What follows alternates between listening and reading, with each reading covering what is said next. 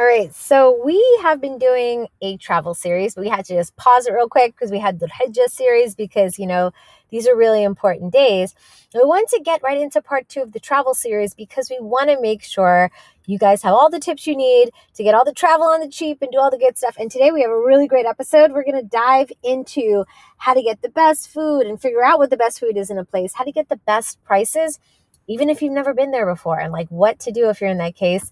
And um, obviously, not to get robbed and ripped off as well as Shalom Um, you know, pricing, shopping, what to pack, all that good stuff, all the goodies. We're going to get into that in this episode. Let's go.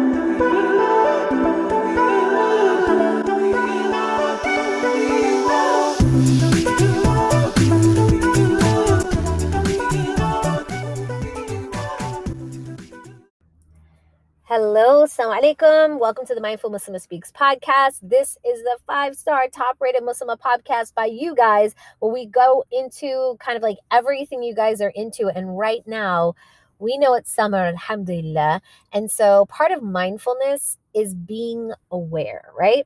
So, as a person who's done a ton of world travel and a huge travel bug i have it it's totally true i'm a big foodie i i love like that's my fun thing because i secretly am a dork and i really really just love to like meet new people explore cultures and i will tell you that has really really helped me through all the work that i've done um, as you guys know um, i'm a licensed educator of 20 years so being in the school systems in the US and Dubai, working with tons of um, teachers and training them and women, and then going into the community for years and just doing dawah and teaching in different masajid and, and just being around women of all different backgrounds and children and just really, really getting deep into the roots of our communities, wherever you are in the world.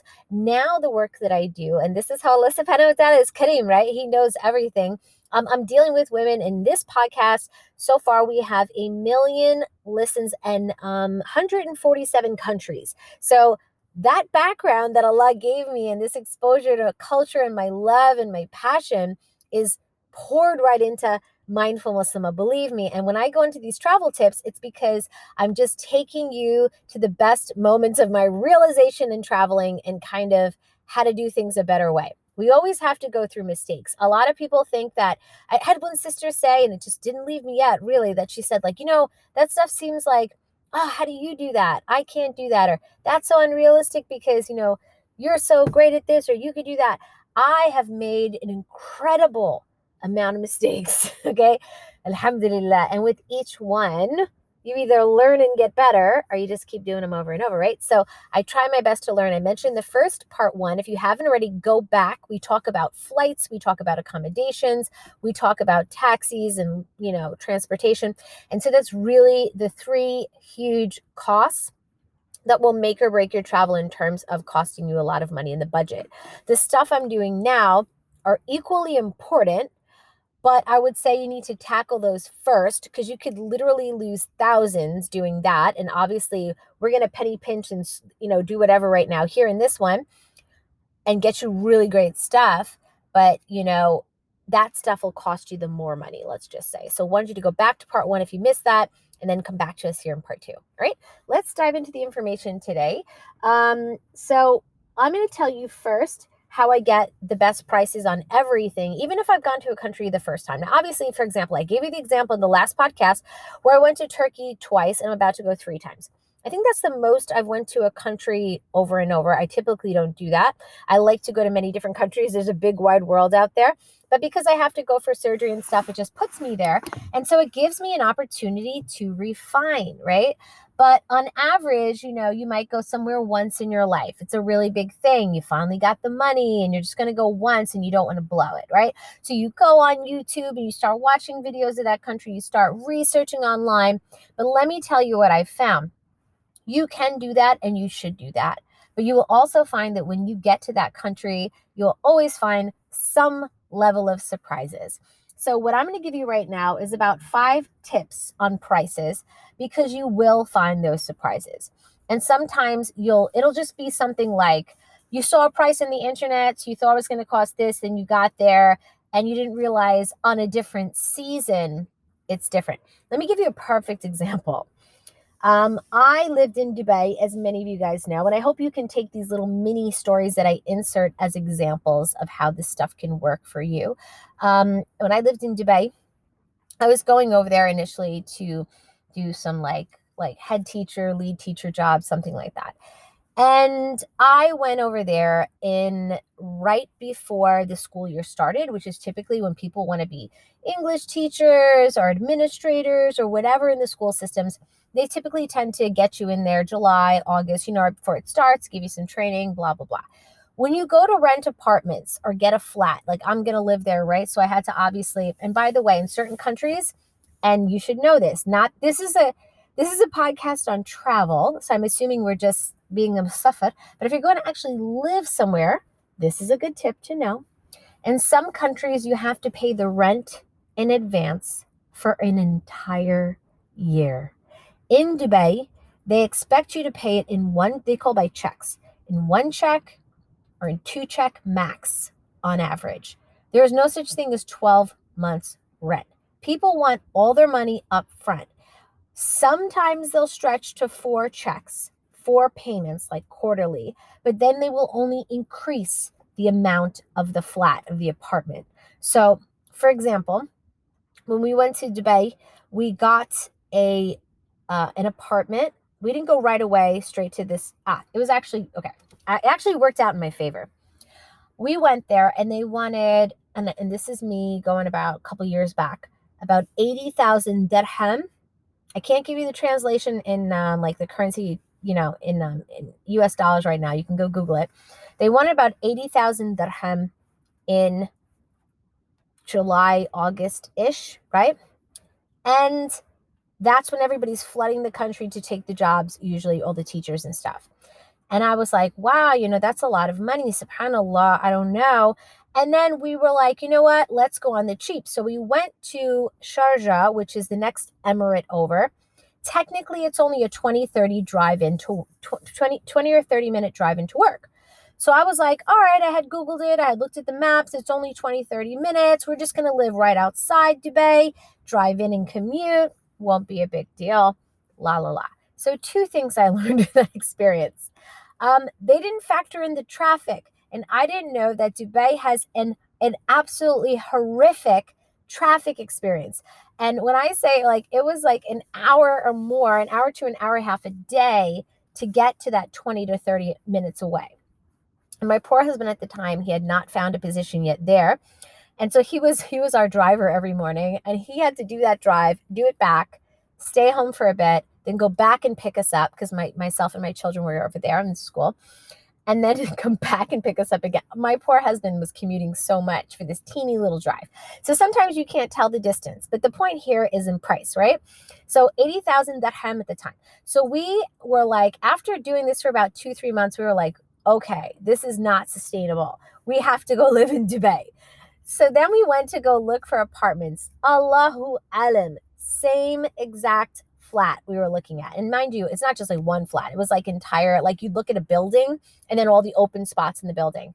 50,000 dirham. So it was like a big chunk of that money just you know what I mean? Like, so that is an incredible amount 30,000 dirham difference if I just went a couple months later.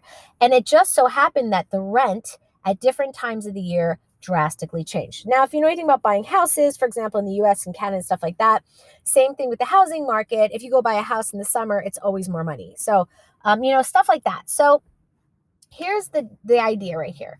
Research is really important. So, my number one tip out of the five for prices is research is really important. But just know that there will always be some level of surprises when you go to a country.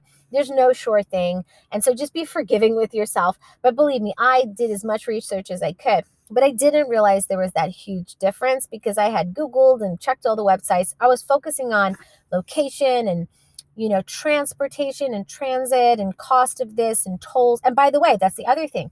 We didn't know that there was, they had this thing called uh, Salik, which is like every second you drive under something and you're getting charged an incredible amount of money. We didn't know about this thing.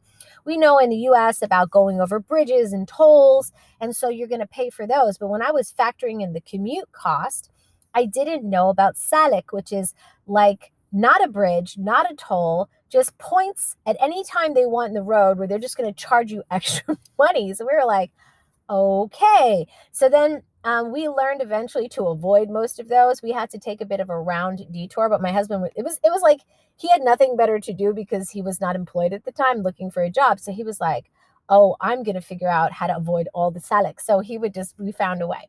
But the point is, surprises will come. Just be prepared. But research, believe me, did do a huge difference because we got an amazing apartment that was cheap in the meantime. Um, like I mentioned in the first um, part one. Okay, number two, um, use convenience stores to gauge prices. All right, so for example, where we went to Thailand, so in Thailand they have these open markets. So you're going to go to open markets. A lot of time in open markets and things like that, they do not post prices. You're just going to walk up and say, "How much is this?" They're going to size you up, look at your accent, and give you a price. Some people are very honest and they'll just charge you the same price as a local, but most don't. And so, how do you know what the lo- I'm a really big believer in like, I'm paying what the locals pay. That's not fair. You can't just rob me because I'm different. So, I'm always like trying to find out what the locals pay. Sometimes I will literally ask a local on the side before I go into a market, hey, how much is something like this? And if they can tell me, sometimes they will, and then I'll go in. And sometimes my big thing that I do is whenever I go to a country, the first thing I do is I go, I run to the convenience stores. Now, the convenience stores are always going to be priced up because they're convenience stores. I want you to imagine if you're going to like a small mom and pop store, it's going to be more than um, a supermarket. So actually, let me take that back. I go, to, I love to go to supermarkets first and then convenience stores. And it's not because I love food, even though I do love food, alhamdulillah, is because that is where the cheapest prices, other than the market, usually are.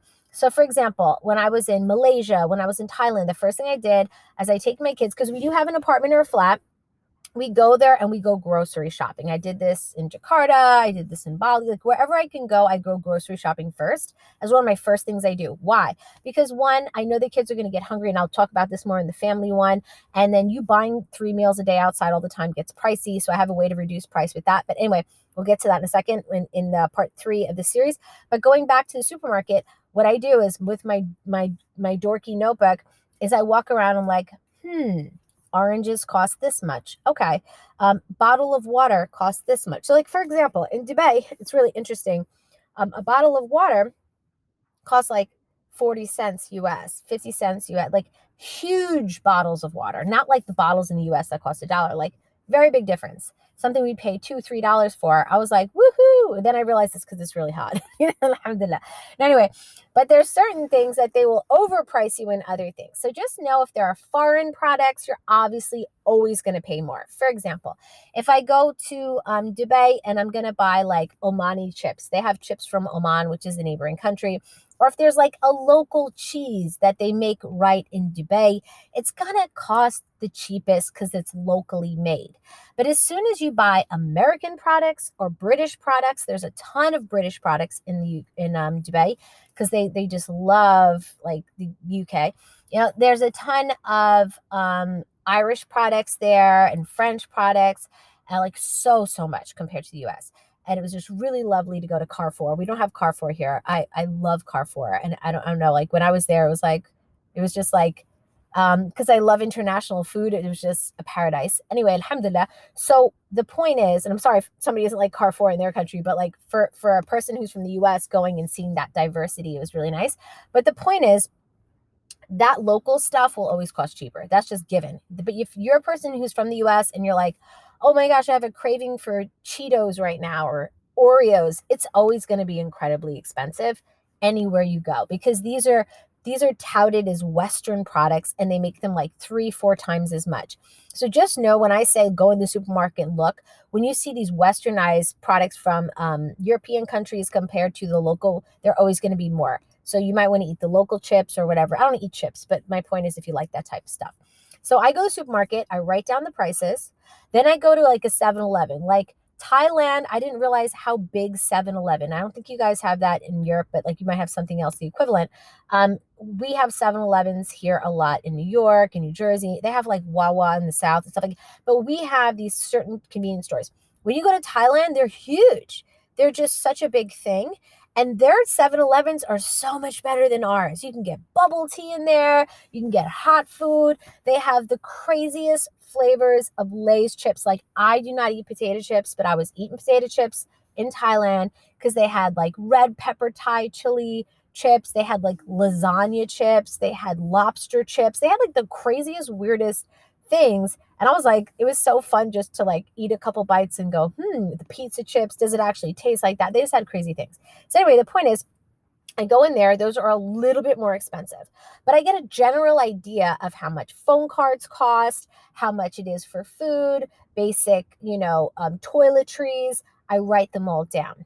Then I go to the, the open markets where I will see how much things could should cost cheaper in the open markets and be a good quality, depending on where you are. That's very, very general for me to say. But let's just say, you know, it's usually supposed to be cheaper.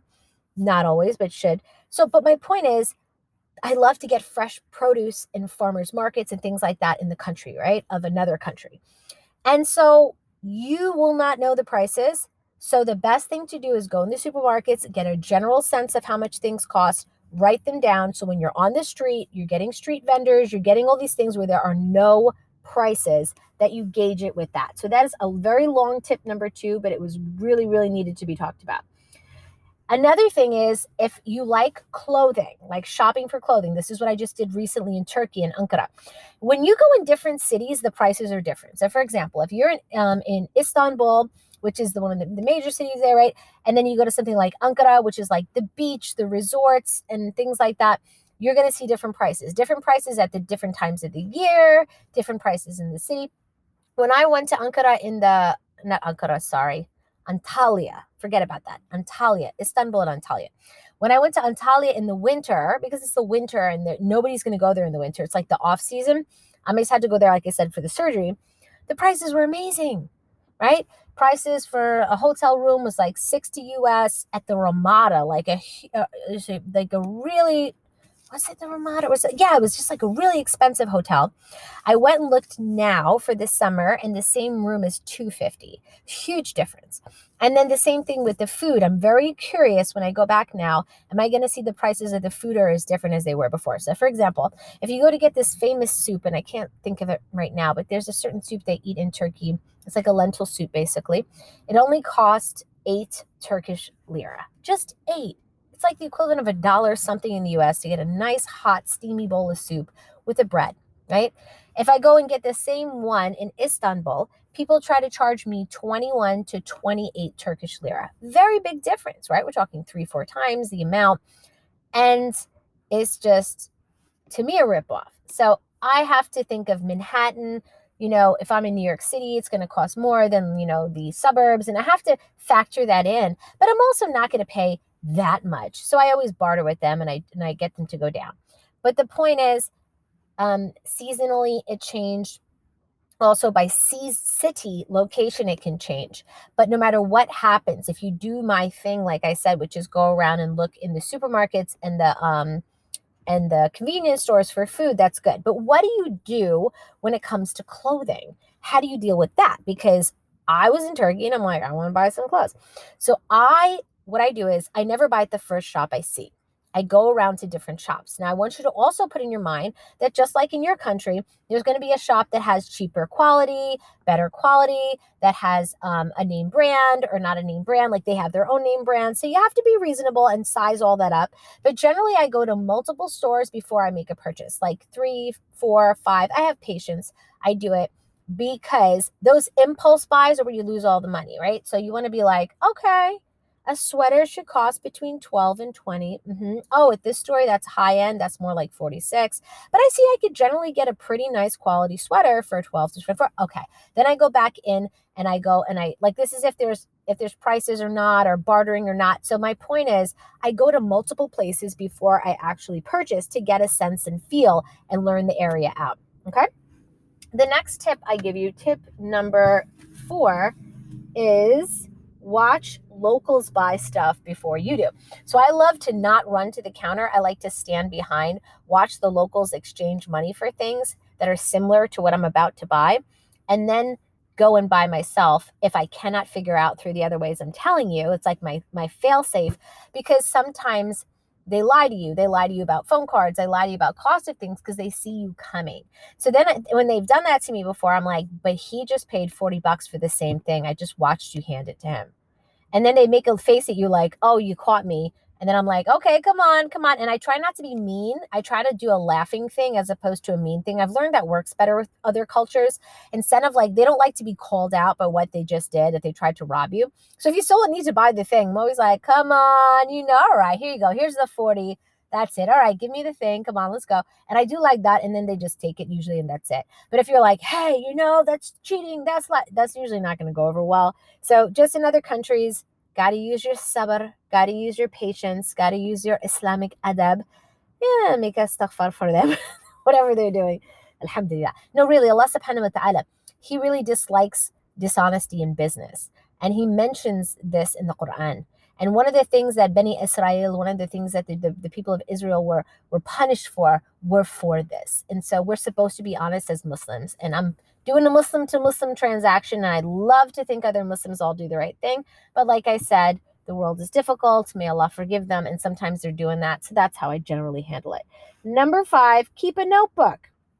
Like I said, like if I go to a place and I'm going to go back there, um, I'm going to keep a notebook. I have a, a, a bonus right now I'm going to throw in. It's actually should be in the in the previous podcast, but since we did that one already, I want to throw it in here because it is related to keeping a notebook.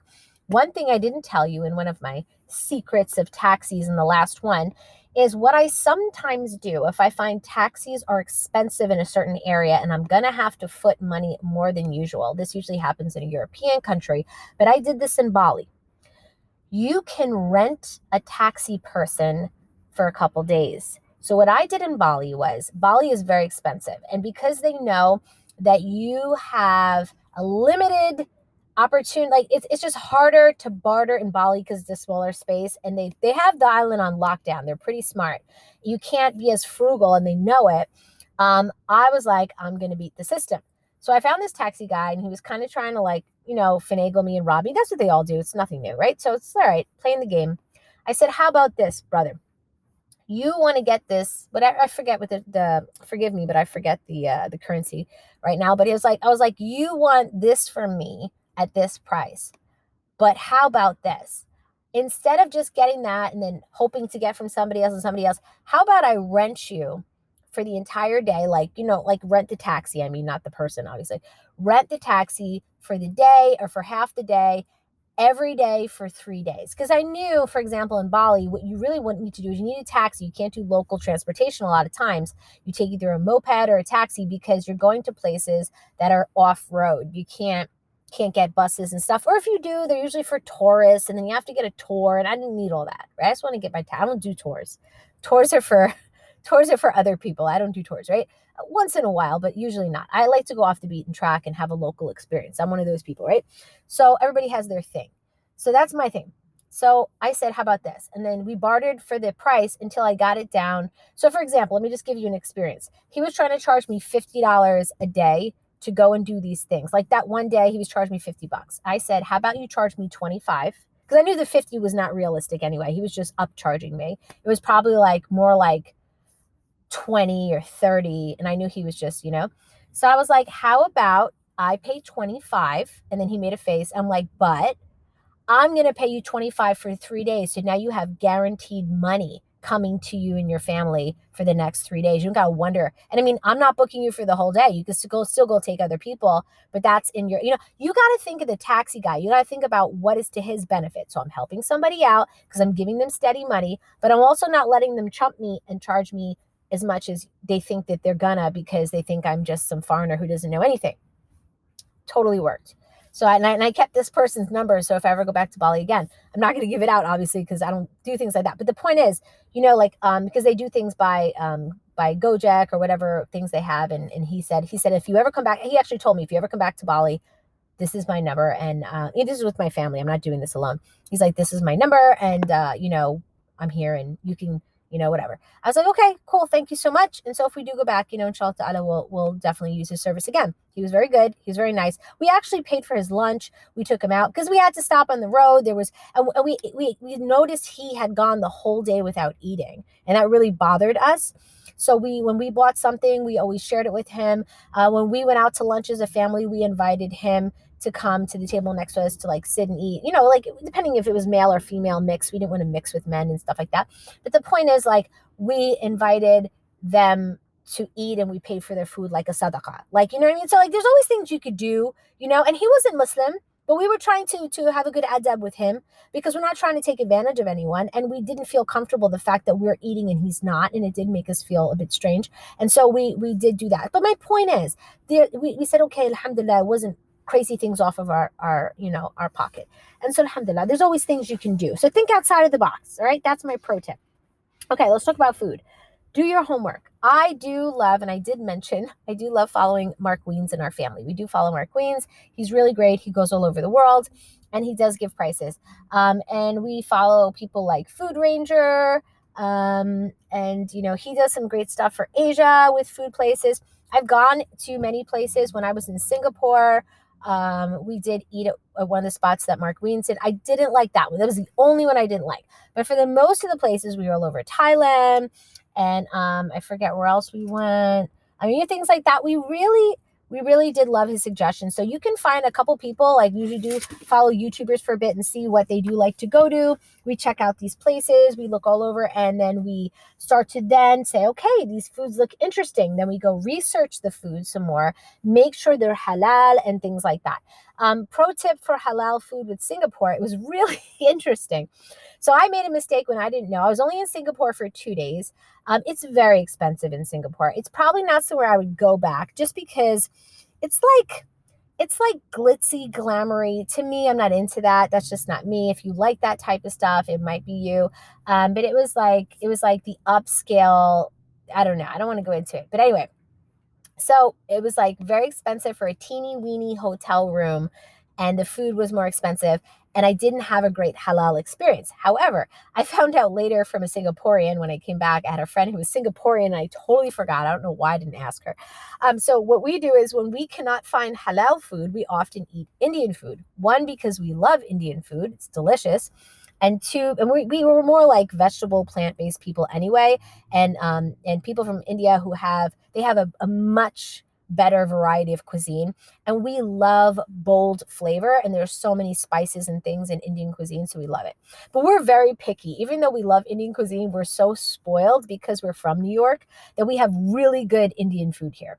And you know it's really it pains us to go to certain parts of US where we have to eat really like fake Indian food. It's the same thing with Chinese food. If you ever had real Chinese food, it is not like the Chinese food you get. Like they have beautiful steamed fish and steamed veggies and they don't have all this other weird sauces that they do for Americans and and you know foreigners when you I, have a lot of chinese friends as well so when you eat the food that's actually from china that's halal you know like the fishes and the vegetables and stuff it's actually so different so anyway have really great experience with having amazing cuisine being it from New York, alhamdulillah. So when I go to get Indian food, and we're like, we're like very picky, but we know what to get. We know how to test it out. And so the point is, when I went to Singapore, I found that it was so interesting. I wanted so much. I do not know why. I was just fiending for a hot bowl of beautiful soup, like a ramen or something with like noodles. I just wanted any kind of food and I saw that they had so many hot spots for like food. So it was so interesting because I would go right up to the counter and the woman, this happened more than once. They put up their hand, they're like, not halal, not halal, pork, pork, pork. And they were like, I think most of the time they were Chinese or they were some some type of a non-Muslim population where they knew we were going to come up and we needed halal. But I do appreciate that. They were like, not halal, you can't eat it. And they were like shooing us away. It was, it, it was, it came off as rude, but I kind of appreciated it. And I was like, man. And then I went from place to place to place and I couldn't find a hot bowl of anything like that because of that. So I ended up keep going to like Little India. I don't know, they had a Little India area there, which was actually really nice. We ate some really great food. We had some um oh, what's that word? The roti canai, I think that's what it's called. So nice, nice, uh, you know, different masala chais and stuff like that. Great stuff. Came back to US, and my friend from Singapore is like, Why didn't you go to the Malaysian neighborhood? I'm like, Oh, I didn't know. Where was that? And because if I would have went there, I would have got like beautiful halal things and soups and stuff. I just honestly did not research Singapore as much because I knew I was going to be there really quick. But it still was my mistake because I missed on on a ton of beautiful Malay cuisine that was there. Even though I had gone to Malaysia in the past, you know, like days back in that trip or a week back or something, when I did enjoy many good things in Malaysia. Um, really great stuff. And they have beautiful cuisines and stuff. Very different, very interesting. If you're from um, European countries or you're from Arab countries or things, you're going to find a very different fare. So again, you want to find out like where the spots to go. But I definitely would say follow YouTubers, check out the cuisines before, make sure that that you, there you do have access to halal foods, um, and you look at things like. So we ended up eating well, but like like I, I, said, when all else fails, we just go for certain cuisines that we know are more vegetable based, and we tend to eat a lot of vegetables and seafood, and that's fine with us. Like I personally don't even eat meat, so it doesn't really matter to me, but it does matter to me what's in the broth and you know and all that stuff, and just just making sure everything's kosher. By the way, because we're talking food, I will throw something in very interesting about Thailand. So when I told you I might, our family's considering going back to Thailand. If I had like my dream experience, I'd probably go live in Thailand for like a month. I'd go to like Chiang Mai, go up in the mountains. I would do this and that. You might say as a Muslim, like, wow, that's a predominantly Buddhist country. Why would you even want to do that? So what I would say about that is, first of all, I'm a huge lover of Thai cuisine. And so for me, eating there is really easy. Now, eating in Bangkok is a lot easier because there's more seafood based food in Bangkok if you go to the highlands or the mountains in Thailand, it is more meat based, but they do have really great fruit and a lot of vegans and vegetarians live there. So there is still a lot of veg like food. But um, obviously, the seafood will suffer, which is a great part of Thai cuisine. But there's you know many kinds of Thai cuisine. So the point is that is going to be different and um, not that my, my husband rarely eats meat when we travel anyway even though he does eat meat um, and so we obviously wouldn't eat meat in countries like that. But what I mean to tell you is this in Thailand, they have a ton of halal options you would never think. When I was leaving Thailand, you know, every country I go, I buy things. And what I usually love to buy is candy for all the children because it's very easy and light. And usually I think it's a very cool experience when someone brings you back candies and snacks from another country. You might think, oh, like when souvenirs. I'm not into like I this is such an old word, tchotchkes and souvenirs and stuff like that. I'm not really into that stuff because I feel like, oh, you give somebody, what do people do with those? They don't really use them. Now, if I can find something really good and useful, like if we're going to a country where they have the best honey in the world or the best almonds in the world, like I love to bring food because I feel like it brings a taste of that country. And if there's obviously something people need, like sarves or abaya or jababs or something, I'll bring them those. But if it's a country where like I don't really need any of that stuff, I love to bring candies and snacks. When I went to Thailand, I went to the supermarket and I, I tend to buy a lot of presents from the supermarket because it's cheaper and I can buy more of it. And the quality is usually just as good. Unless it's a specialty item, I'll go buy it in a market and it's something really cool. Like the best juice I've ever had, probably in the world, is in Jamaica and in Thailand. In Thailand, it was a mulberry drink that I'll probably never drink again. And, and in Jamaica, it was in the house of a local person in Kingston. And it was it wasn't sour sop. It was something else. I can't think of it right now. It's like ju- I can't remember. I wrote it down, but it was ridiculous. And after that, I never, I never, uh, you know, had the same juice again. So my point is like stuff like that. If I can carry it or savor it, or oh, for sure. But anyway, went to the supermarket.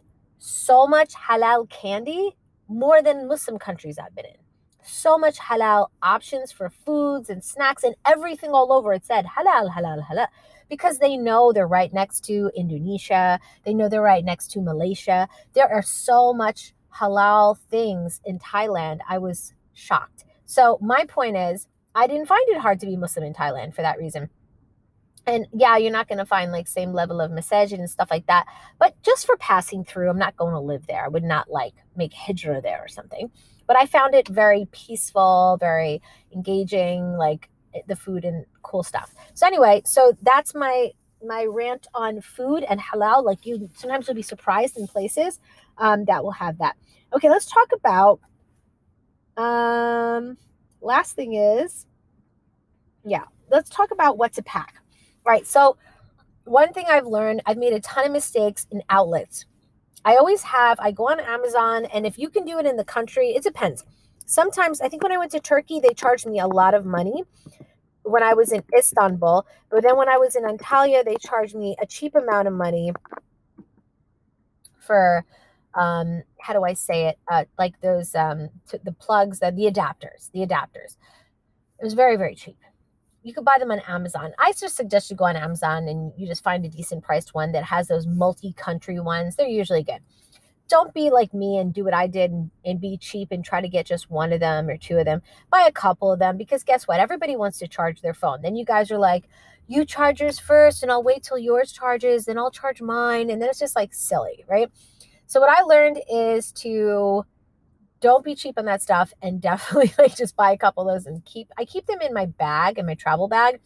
Whenever I go to travel, they're just there. Same thing with like um you know, just certain products that I know I'm going to travel with, like if they're like little containers that I know that they're exactly the airline size. Like I bought one of those things where like they're how do I say it? Um, they're made of plastic and they have all the perfect sizes. And then I just rinse them out and clean them and put them away back in my in my suitcase and I just put it away. And then when I want to travel, I just come and I open it up and I have all the special cords for overseas or all the plugs or all I, I just keep it all in there and then that's not a problem.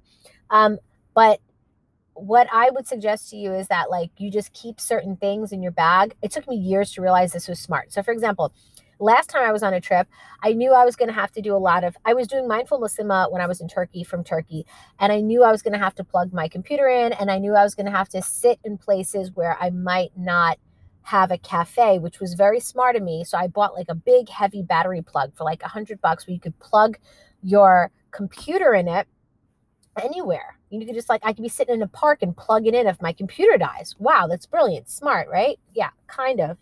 So this was a new thing I was trying. I hadn't done this before. And so that was really great because in COVID, you couldn't go in the cafes, you couldn't plug in, they wouldn't let me sit anywhere. It was really smart. What was not really smart is that I didn't make sure that I could charge that charger overseas. So at one point, I had plugged it in in the hotel room and it burnt out because I forgot to check the voltage. For those of you who are not from the US, we have a different voltage than a lot of the rest of the world. I don't know why. And we have a, a like you have like a 120 versus a 2 something and so we burn out our things really fast because the voltage is different. And so that was not smart and I lost money on that particular device. So just make sure that anything you plug in is something that can work for that country. So let me tell you what I tend to keep on hand now. I did this also in that same trip with a new steamer that I bought. I was like, oh, I'm so tired of depending on the uh, hotels to make sure that they have an iron. That's the big thing, right? When you're a woman and you're a Muslima, and you're traveling, the worst thing is where you pack up your stuff and you try to do it so neat and then you unpack it. And for some reason, because of all the moving back and forth, your hijab is all crinkled. And when you go to put it on your face, it's all weird. And you have to make those nice creases, or you have like a big long tunic or something and it's all like crumpled, especially if you have linen. Oh, goodness, linen, right? So the point is, I was like, oh, I'm so tired. And I have like a little mini travel steamer. So I bought two this time one for my house, one for overseas. Again, totally forgot about the voltage. I just assumed if I plugged it into the adapter, all would be well. Not true. Do not make that mistake. This is the last time I'll make that mistake. So what I did for myself is I because I travel regularly and it was not a lot of money, I bought some products that I knew I would be using regularly, like a steamer. I could steam and iron my clothes anywhere I am and it was for international voltage. It was for no matter where I went in the world, it works. They make those things. I bought it off of Amazon, whatever it was. It was like 20 bucks. Then I went and I bought a hair a hair straightener or a hair curler or like whatever I need to do my hair. I, I would try to bring those things and they would burn out. So I bought one again, international voltage. I just keep it in a little package and I keep it in my luggage. Anytime I'm traveling, I know those things will work wherever I am overseas. So I have hair product like hair um, electric products, or I have steamers, or I have chargers. Another amazing investment I made that I would definitely suggest to everyone to pack are for your phones. I cannot tell you how many times when I had first was an amateur traveler that my phone would die. It would die at the wrong time. Even if I charged it all day in the hotel. Once you go outside, you know, and it's not like back in the day when they used to have batteries and you take them out and you change them. Like phones are like serious now, right? can't do that. So then you have to find a charging station. You have to find somebody. You have to sit there. You have to. Char- we have to sit in a cafe and drink coffee for two hours so I could charge my phone or whatever it is. It's just it's just unnecessary. What you do instead is you buy these charging packs. And I used to do little ones, and I don't even suggest you do that anymore. Don't even be cheap. Go buy yourself a nice, expensive 75 to $100 one, and I'll tell you why in a second. I mean, if you can get it cheaper, you can, but usually the good ones, honestly, in the US are between that much money. I get one that has solar panels on it. So not only can you charge three or four phones at a time, so we can all use it no matter where we are, but it has solar charging. So you don't even have to. I can because I remember I was in I think the rice paddies of Indonesia. I remember my daughter had bought one in the beginning of the trip in Southeast Asia. And I was like, "Ooh, can I borrow that?" And then I found myself keep borrowing her thing, and her phone was always charged, and I was struggling. And she was like joking around with me, like, "Can you get your own?" And she was making a joke, but I was like, okay. And so I went and I bought my own, and that was the best because our phones had died in the middle of like the mountains. And like, what are you going to do in the mountains, right? And you like want your phone, you want to take pictures, you want to record this experience. And so we had, alhamdulillah, solar panel. So it was nice and hot. We put it out and uh, it charged the battery on the charger for the battery, right? So it was great. So if you could do that, that is the ultimate. It's a great investment. I use it every trip. I only take it out for the trips. It's probably going to last me a long, long time. Inshallah isn't that. So the point is, I would say don't mess with that because the worst thing is to be in another country. You need your translator, you need the map, you need everything. And so that is something that is a serious investment that I would, if I could go back, I would bought that a long time ago. Another thing I suggest to you is that you bring an extra phone, especially making sure that your phone is unlocked when I first started traveling, I didn't realize the importance of this, and my phone broke. For some reason, I'm very careful with my phone. It refused to turn on, and it was the only phone I had. I couldn't call back home. Everybody was worried about me. And I was traveling with other people, and I didn't want to keep using their phones, and it was very uncomfortable. And I thought because I have an Apple phone, it would be fine. That was one of the times when I went to Turkey back in the first time. And what happened is, um, I didn't know that Apple products, you can't just go walk into an Apple store in any country in the world, even if you have Apple Care. So that's a big one for Apple product people. I want to let you know that. When I went into Turkey, I said to them, you know, I went, I, they, I said, I called Apple in the US and they said, go to Apple store in, in Istanbul. So I was like, okay, there was only two. I had to travel really far in a taxi and whatever. I did it.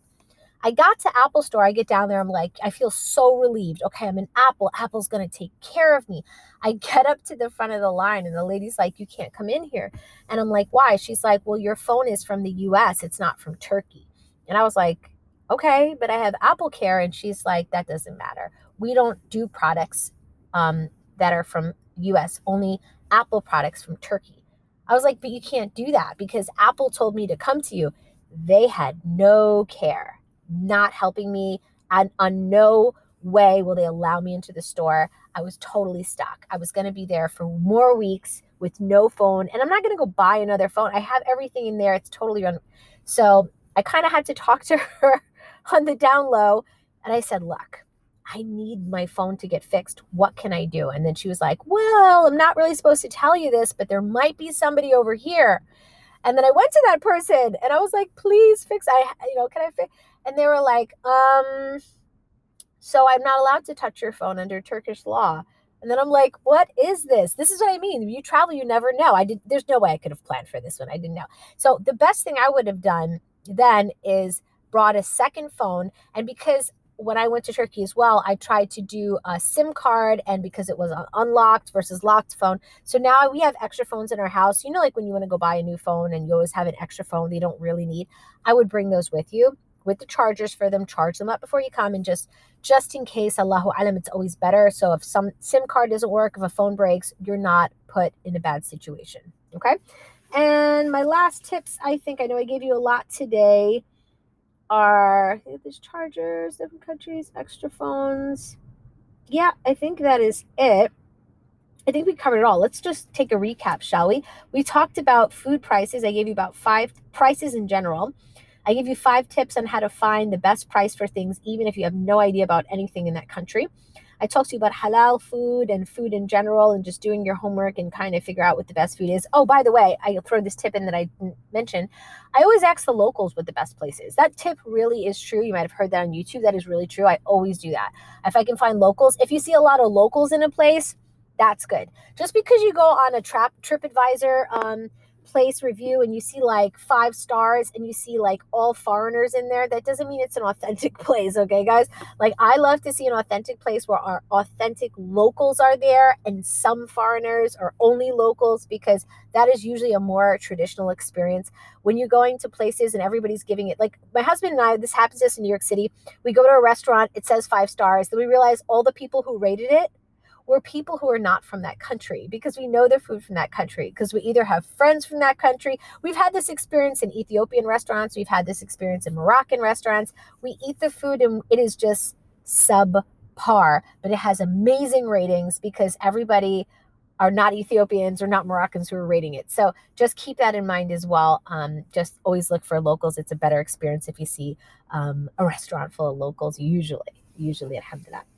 And then lastly, we covered some what to pack tips. I hope you guys are really enjoying these. Let me know by um, DMing me on Instagram. Just you can even give us a review on Apple Podcasts and how this is helping you or not. We really, really love, love so much to share things that will make your travel so much easier, so much more enjoyable, a mindful, relaxing time, and obviously on the cheap. All right. I will talk to you in the next one. Assalamu alaikum rahmatullahi wa barakatuh.